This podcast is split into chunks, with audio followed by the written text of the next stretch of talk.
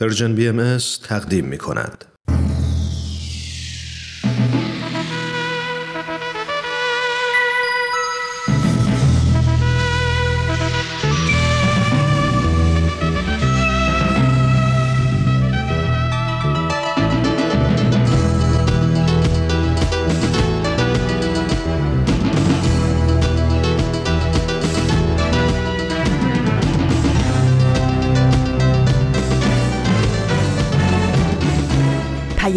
دوست. برنامه ای برای تفاهم و پیوند دلها.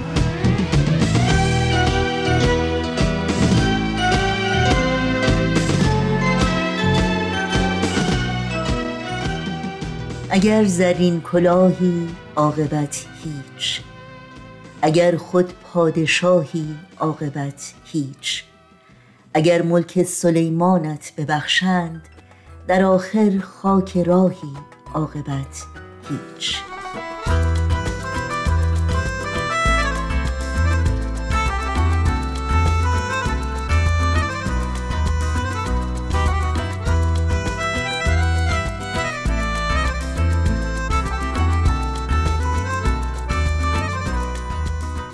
درود پرمهر ما به شما شنوندگان عزیز رادیو پیام دوست. امیدواریم در هر گوشه این گیتی پهناور که با ما همراهی می‌کنید شاد و سلامت و ایمن باشید و روزتون سرشار باشه از امید و دلگرمی.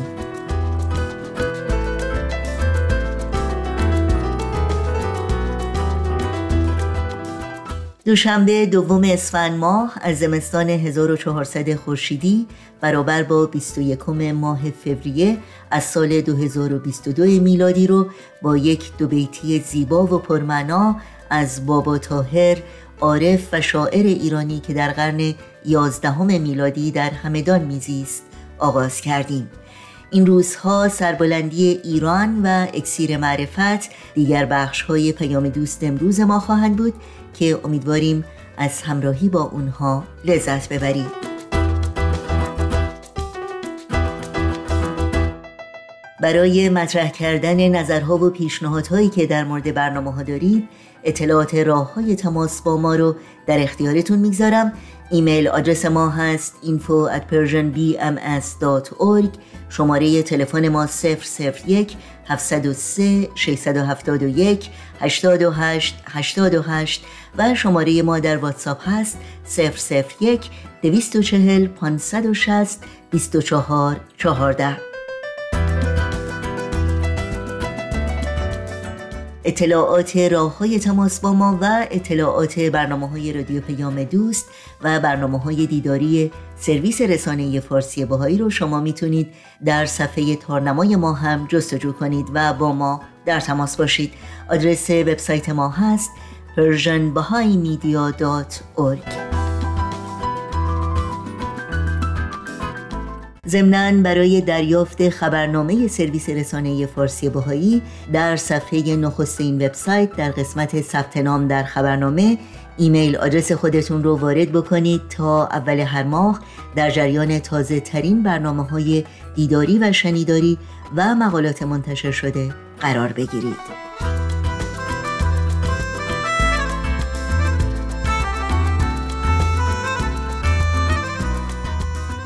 نوشین هستم و همراه با همکارانم میزبان پیام دوست امروز. از شما شنوندگان عزیز دعوت می کنیم در طی ساعت پیش رو با برنامه های این دوشنبه رادیو پیام دوست همراه باشید.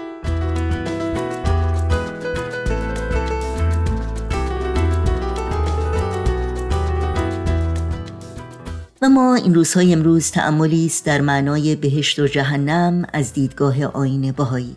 در آثار بهایی بهشت و جهنم وجود خارجی نداره. یعنی جا و مکانی به نام بهشت و جهنم وجود نداره. و پس از مرگ اگرچه جسم ما به خاک برمیگرده اما روح ما در یک سیر تکاملی به بقای خودش ادامه میده. بر اساس تعالیم آین بهایی بهشت و جهنم در حقیقت توصیف و یا تشبیهی است از نزدیک بودن و یا دور بودن از خداوند در این جهان و در جهان بعد از مرگ. بنابراین بهشت یا مکافات یعنی وقتی انسانها به فرموده حضرت عبدالبها به اشراق شمس حقیقت منور و به جمیع فضائل مشرف گردند. این را اعظم مکافات شمارند. و جنت حقیقی دانند. و همینطور در مورد جهنم و مجازات هم برای انسانها حضرت عبدالبها میفرمایند ابتلا به عالم طبیعت و احتجاب از حق و جهل و نادانی و انهماک در شهوات نفسانی و ابتلا به رضائل حیوانی و اتصاف به صفات ظلمانی. و بعد میفرمایند این را اعظم عقوبات و عذاب دانند.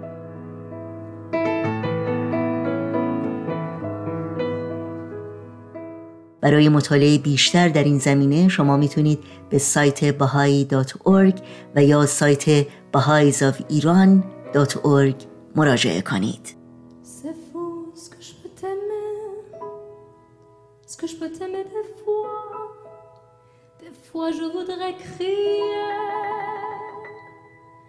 car je n'ai jamais aimé, jamais aimé comme ça, ça, je peux te le jurer. Si jamais tu partais, partais me quitter, me quitter pour toujours, c'est sûr que j'en mourrais, que j'en mourrais d'amour. Mon amour, mon amour.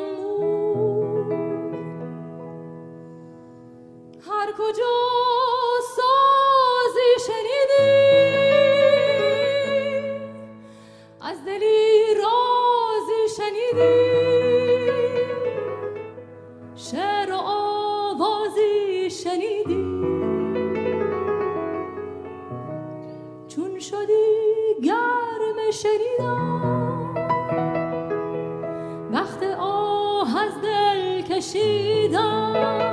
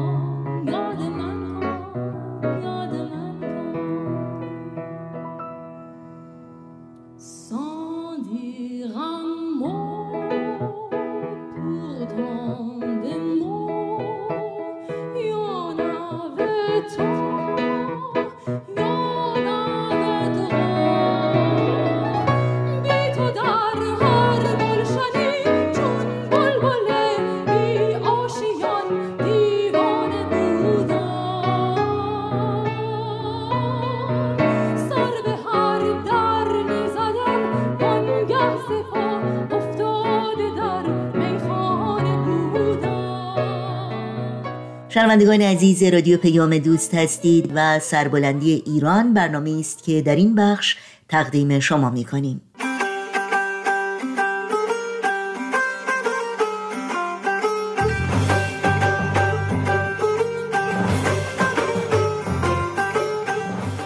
سربلندی ایران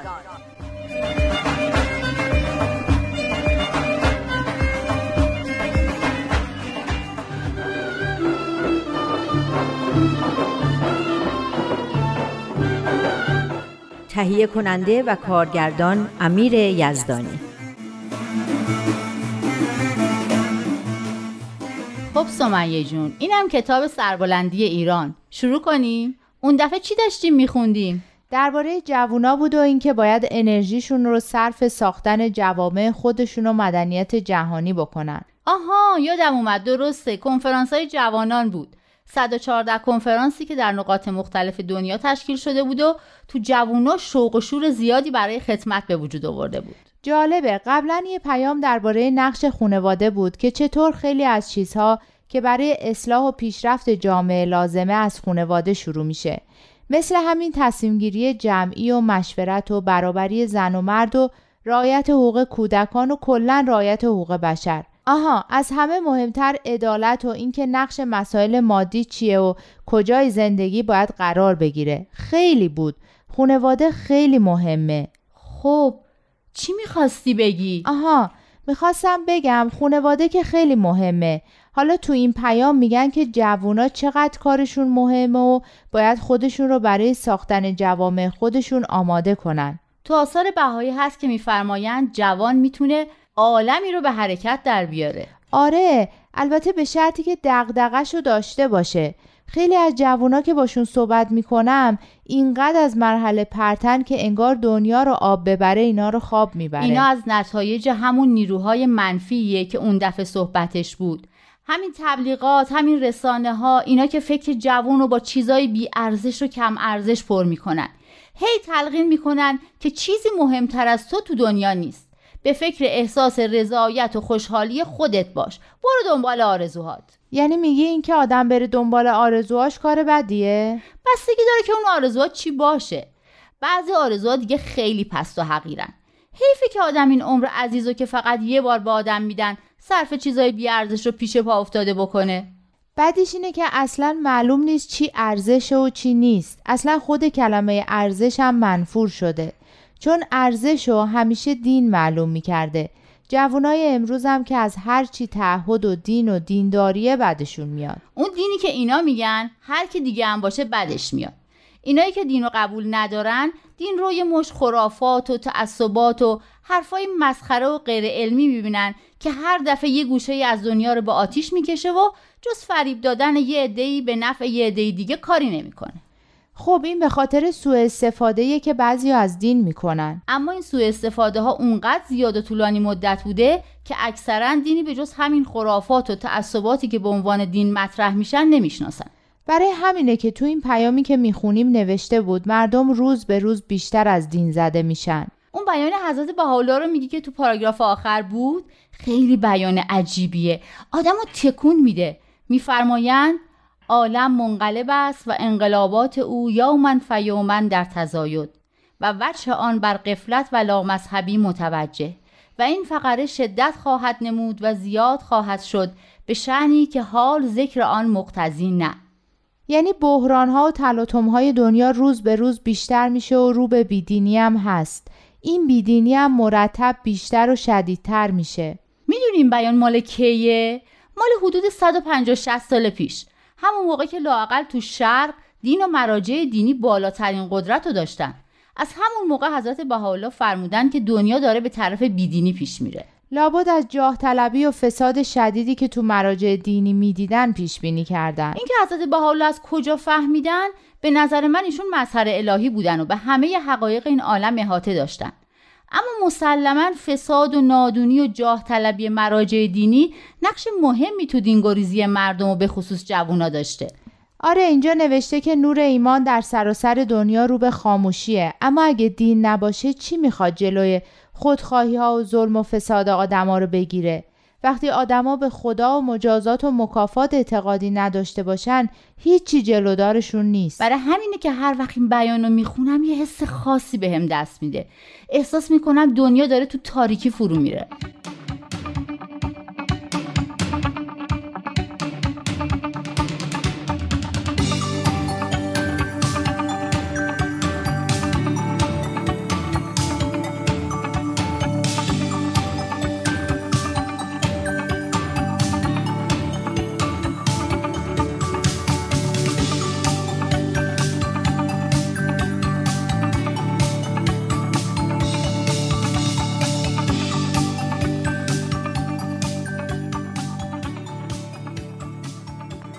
بعدیش اینه که همه میگن بقیه کافرن و اشتباه می‌کنن و دین حقیقی همینه که ما میگیم. همینجا میزان رو به دست ما میدن.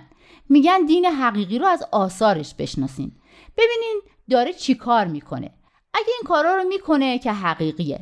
اگه که نه اوهامیه که بشر ساخته و داره به اسم دین مردم رو باش فریب میده.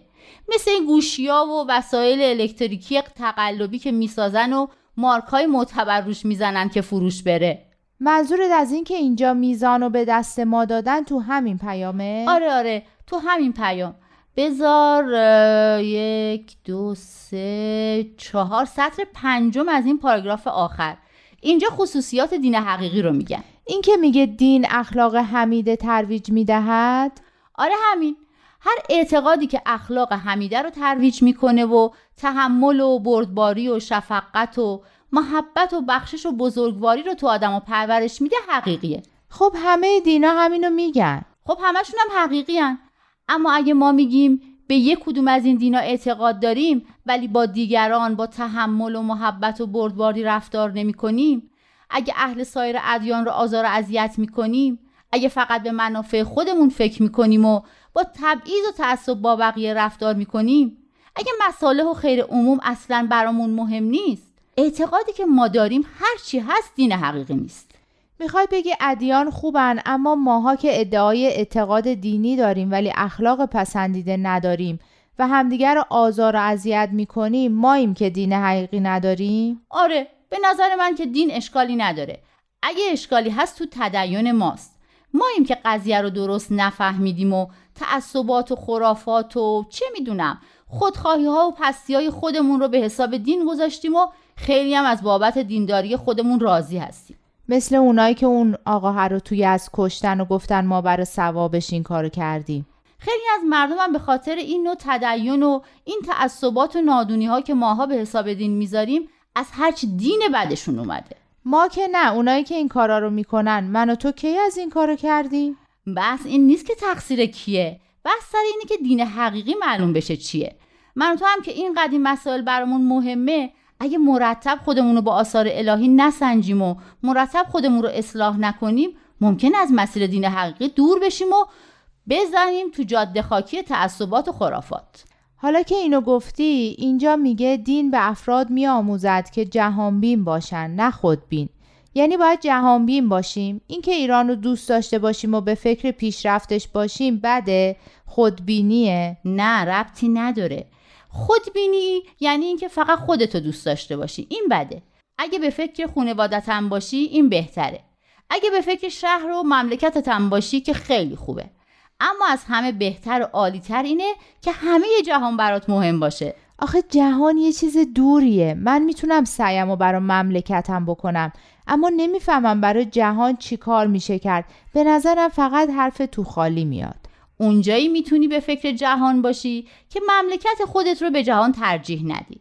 نخوای به خاطر اینکه مملکت خودت پیشرفت کنه و مردم خودت تو رفاه باشن مردم کشورهای دیگر رو فدا کنی و به بدبختی بکشونی. مثل اون مواقعی تو تاریخ که کشوری می‌دید همسایش خیلی ثروتمنده حمله می‌کرد بهش و مردمش رو به اسیری می‌گرفت که مردم کشور خودش به ثروت برسن. آره دقیقا.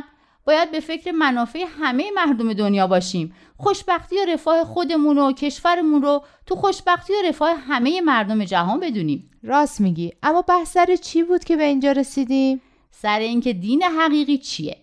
دین حقیقی همین که تو این پاراگراف هست. دینداری حقیقی هم همینه. با این می‌تونیم خودمون رو بسنجیم و بفهمیم واقعا به دین حقیقی اعتقاد داریم یا دنبال خیالات و تقالید و اوهام خودمون و دیگران رفتیم. یعنی اگه اخلاق پسندیده داشتیم بردباری و محبت داشتیم بزرگوار بودیم کسی را آزار و اذیت نکردیم تعصب نداشتیم به فکر خوشبختی همه مردم دنیا بودیم برای رفاه مادی و معنوی همه تلاش کردیم علم و دانش رو منتشر کردیم و اسباب شادی دیگران رو فراهم کردیم.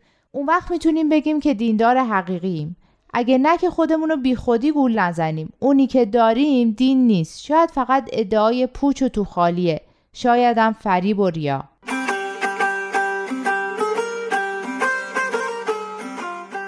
با برنامه ای از مجموعه سربلندی ایران از رادیو پیام دوست همراه بودید. اگر از کاربران شبکه های اجتماعی فیسبوک، یوتیوب، ساند کلاود، اینستاگرام و تلگرام هستید. برنامه های ما رو می‌تونید در این شبکه ها زیر اسم Persian BMS دنبال بکنید و با ما تماس بگیرید. آدرس تماس با ما در پیام رسان تلگرام هست at Persian BMS contact. ضمناً به مناسبت یکصدمین سال درگذشت حضرت عبدالبها در اینستاگرام صفحه ویژه‌ای با عنوان persianbms.abdulbaha برپا شده تا تمامی تولیدات دیداری تهیه شده در مورد حضرت عبدالبها در این صفحه یک جا در اختیار شما باشه. امیدواریم از این برنامه ها استفاده بکنید و لطف کنید و این سفر رو به دوستان خودتون هم معرفی کنید. تصور کن اگه حتی تصور کردنش سخته. جهانی که هر انسانی تو اون خوشبخت خوشبخته. جهانی که تو اون پول و نژاد و قدرت ارزش نیست. جواب هم صدایی ها پلیس ضد شورش نیست. نه بمب هسته ای داره نه بمب نه پاره. دیگه هیچ بچه ای پاشو روی مین جا نمی‌ذاره. همه آزاد آزادن همه بی درد بی دردن. تو روزنامه نمی‌خونی نهنگا خودکشی کردن.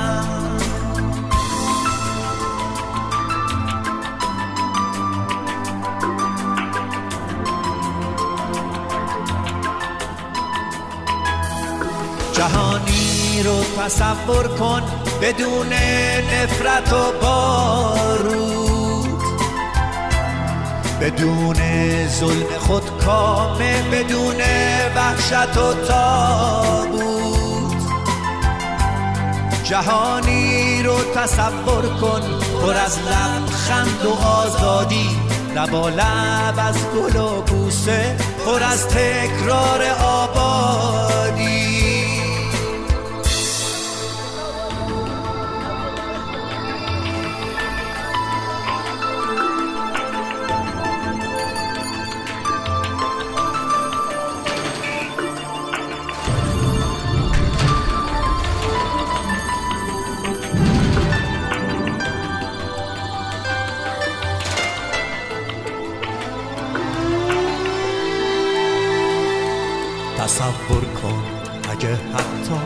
تصور کردنش جرمه. اگه با بردن اسمش گلو پر میشه از سرمه. تصور کن جهانی رو که توش زندانی افسانه است. تمام جنگای دنیا شدن مشمول آتش بس. کسی آقای عالم نیست برابر با همان مردم. دیگه سهم هر انسانه تن هر دونه گندم. بدون مرز و محدوده وطن یعنی همه دنیا. تصور کن تو می‌تونی بشی تعبیر این رویا. وقت اون رسیده که با برنامه دیگری از مجموعه اکسیر معرفت همراهی کنیم که سهل کمالی تهیه و اجرا می‌کنه. با هم بشنویم. اکسیر معرفت.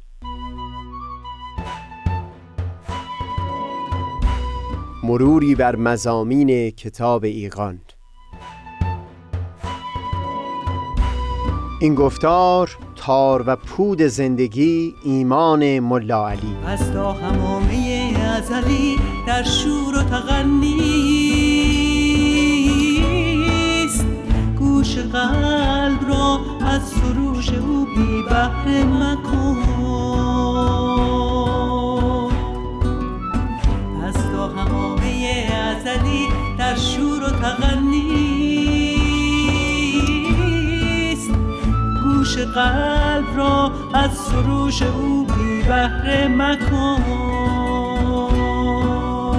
گوش قلب را از سروش او بی بهره مکن.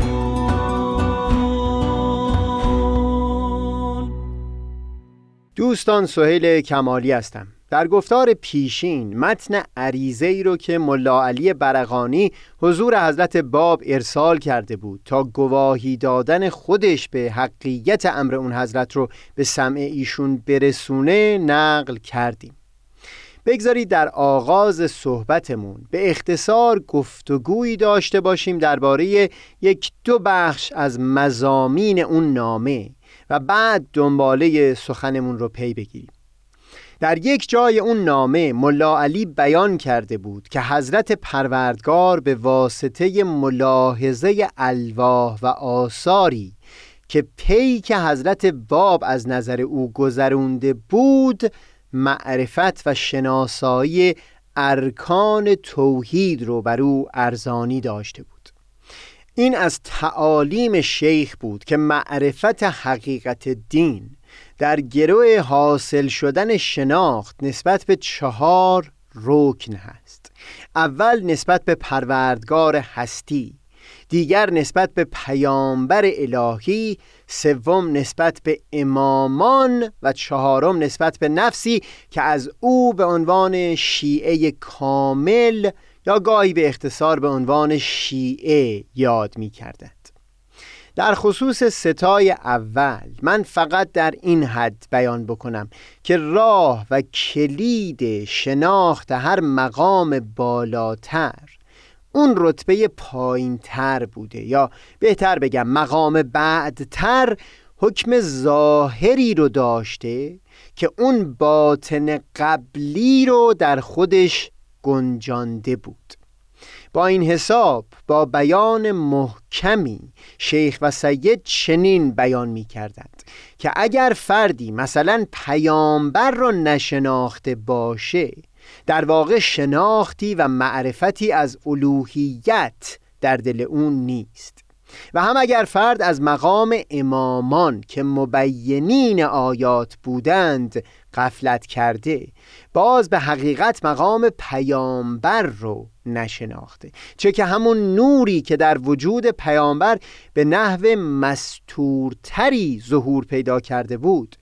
بروزش در وجود امامان اتفاقا بسیار نزدیکتر و ملموستر به مردمان پدیدار شده. و نفسی که در این چراغ آشکارتر اون رو نشناخته گویا از اساس با خود نور قرابتی داشته. درست همین معنی رو در خصوص اون چهارمین رتبه یعنی شیعه کامل و مراتب پیشتر هم بیان می کردند یعنی شخصی اگر از شناخت شیعه کامل قفلت می کرد به حقیقت سه مقام پیشین رو نشناخته. چرا که در این رتبه درست همون اصاره ها و چکیده های مقامات قبلی با تفصیل بیشتری بیان شده و نفسی اگر این رو انکار بکنه در واقع عرفانی و شناختی از همون مراتب قبل هم نداشته.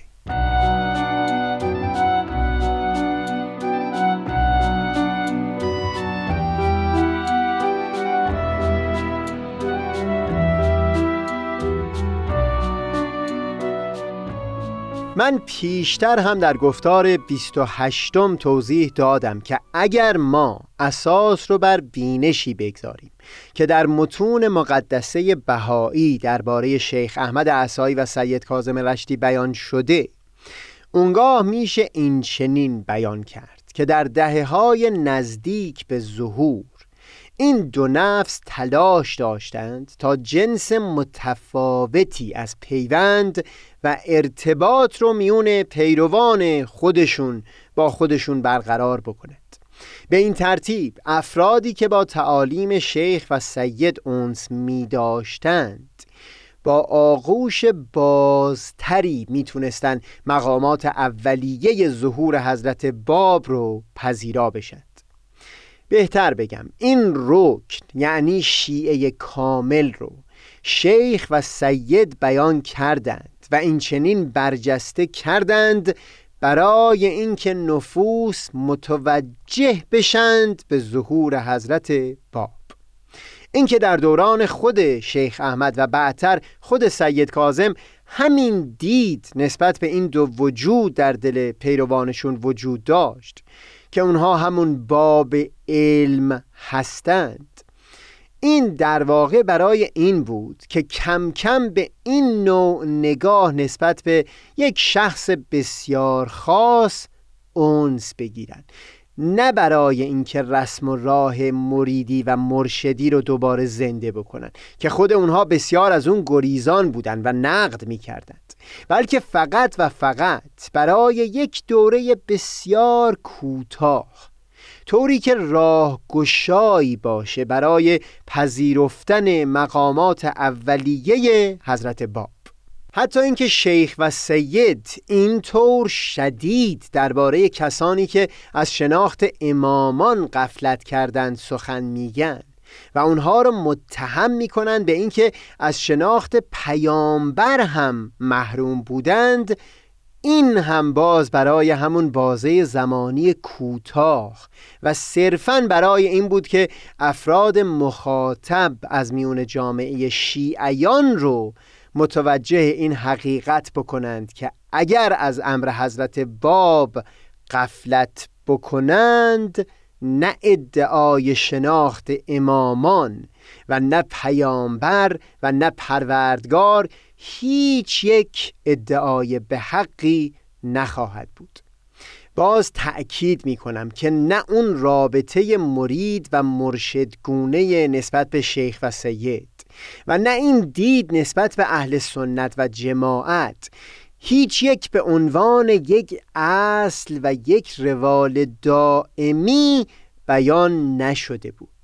این هر دو فقط برای یک دوره کوتاه تأکید شده بودند تا پذیرفتن مقامات اولیه حضرت باب و اونس با اون حضرت رو هموارتر بکنند. برای همین هم هست که در اون رساله‌ای که پسر حاج محمد کریم خان نوشته تعریف می‌کنه که شیخ احمد سخت دلچرکین شد. وقتی شنید که علمای دون رتبه یا متوسط به خاطر زدیت با او اون بخش ها از آثار او رو که بر این معنی دوم در اون تاکید شده بود رو به والی بغداد که اهل سنت و جماعت بود نشون داده بودند.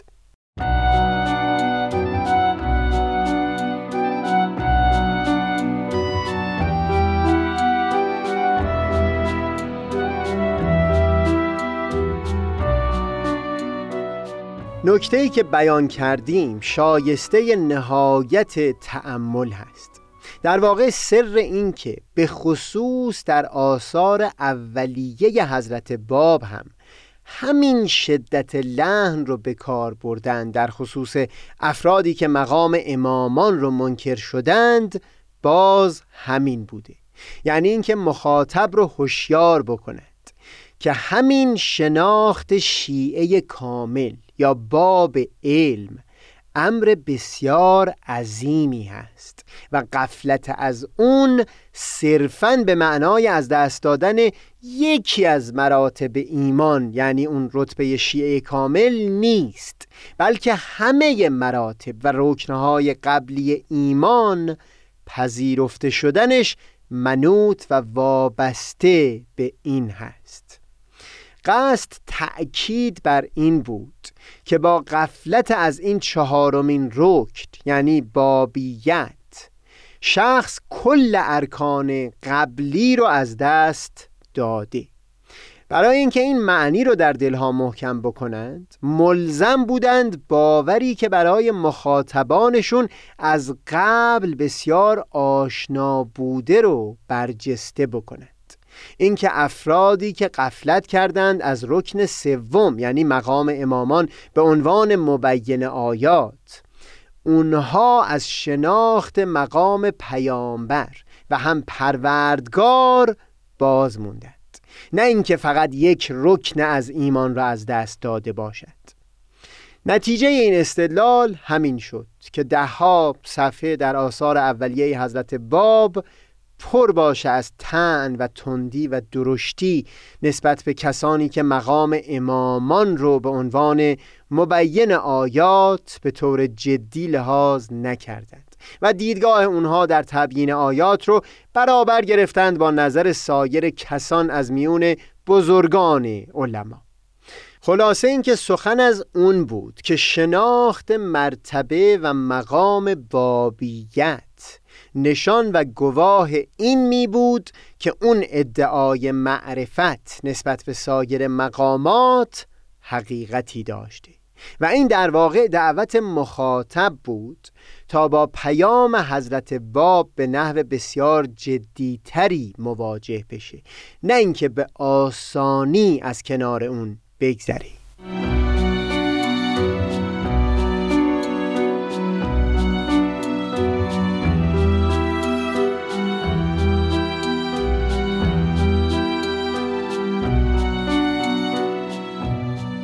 در هر حال ملا علی برقانی در اون عبارت از عریزش بیان می‌کنه که مطالعه الواهی که به دستش رسیده بود او را دلالت کرد بر شناخت شیعه کامل. خاطرتون هست که در همون گفتار 28 ما هم در نامه ملا علی خطاب به شیخ احمد و هم در نامه به سید کازم این رو دیدیم. که او با اشاره به برخی آیات قرآن این شیعه کامل رو با اصطلاح ذکر یاد می کرد همین هست که در ادامه عریضه ملا علی در خصوص تسلیم بودن و پذیرا بودن خودش نسبت به ذکر علی عظیم که مقام مخاطب نامش باشه بیان مطلب می‌کنه. ما بر اساس همون نامه هایی که او به شیخ و سید نوشته بود به خوبی می‌دونیم که در نظر ملا علی این مقام شیعه کامل یا ذکریت عبارت هست از مقام نفسی که باب علم هست. حکمت های نهفتهی که در آیات کتاب و یا روایات هست و هم کلا اسراری که در حکمت و عرفان و معانی عمیقی که در تمام صحیفه هستی نهفته هست. همه بنا هست که از طریق همین باب علم آشکار بشه این هست که شهادت ملا علی در نامش به ذکریت حضرت باب به این معنی هست که از مطالعه آثار و الواح اون حضرت از صمیم جان پذیرفته که با وجود همه مقامات علمی که خود او داشته بایستی نسبت به مقام حضرت باب به عنوان نقطه علم سر تسلیم گذاشته بشه.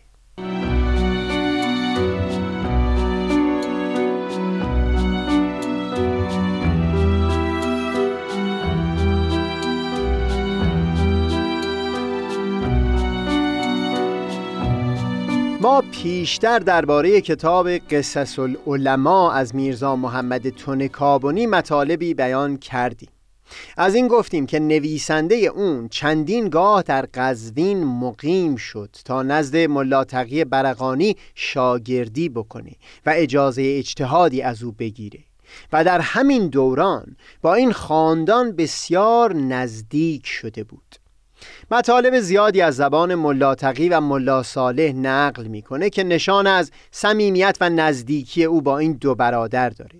درباره ملا علی برقانی در اون کتاب زیاد تفصیلی بیان نمی‌کنه. فقط در همون اولین صفحه‌ای که می‌خواد وارد بیان احوال ملا تقی برقانی بشه. بیان می‌کنه که حاجی ملا علی برادر کوچک او که از شاگردان شیخ احمد احسایی بود در واقعه میرزا علی محمد باب میل به او پیدا کرد و در مجلس وعظ مریدان باب حاضر می‌شد. کمی بعدتر درباره زیادی شوق ملا علی به عبادت و راز و نیاز از قول ملا صالح مطلب بسیار عجیبی رو نقل می‌کنه. اینکه حاجی ملا علی در ایام تحصیل همیشه شبها میگریست و به گردن خود زنجیری میانداخت. میخی بود که بر زمین میکوبید و تا صبح مشغول عبادت بود. و بعد خود تونکابونی بیان می‌کنه اما چه فایده که در آخر امر از مریدان میرزا علی محمد باب شد؟ من زیاد وارد تفصیل جزئیات نمیشم اما اینقدر بیان بکنم که چند سال بعد از ظهور حضرت باب ملا تقی اونقدر این ناسزا گفتنها و تعن و لعنها در حق شیخ احمد عصایی و سید کازم و هم حضرت باب رو بر منبر از حد گذروند که یکی از دوستداران شیخ و سید که از اون دیار میگذشت و فقط برای مدتی مقیم قزوین شده بود بدون هماهنگی با سایر بابیان طرف اول صبح که ملاتقی برای دعا به مسجد رفته بود در محراب با چندین بار ضربه زدن با نیزه بر پشت گردن و دهان ملاتقی او رو از سخن گفتن ناتوان کرد و چند روز بعد هم زندگی او به آخر رسید. در تاریخ شیعه دو تن از بزرگان علما به نامهای جمال الدین عاملی و زین الدین عاملی که اولی نویسنده کتاب معروف علم اتو دمشقیه در فقه هست و دومی هم مشهورترین شارح همون کتاب هست به خاطر خدماتی که در دفاع از شیعیان در برابر اهل سنت و جماعت انجام داده بودند و جان را هم در همین راه از دست دادند به شهید اول و شهید ثانی معروف شدند. بعد از اینکه ملا تقی برقانی به صورتی که توصیف کردیم زندگانیش به آخر رسید هم به خاطر خدماتی که در مقابله با جریان شیخیه و آین بابی انجام داده بود در جهان شیعه با عنوان شهید سالس شناخته شد. این فتنه در قزوین یعنی کشته شدن ملاتقی اسباب آزار و زحمت فراوان رو برای حضرت طاهره فراهم کرد و هم برخلاف نظر شاه که اصرار بر قصاص تنها یک نفر داشت همون حادثه منجر شد به شهادت چندین و چند نفر از پیروان بیگناه حضرت باب برای انتقام خونی که ریخته شده بود. بگذارید ادامه گفتگو رو در گفتار بعدی پی بگیریم. همیشه نسیم جان از مصر جانان نوزد.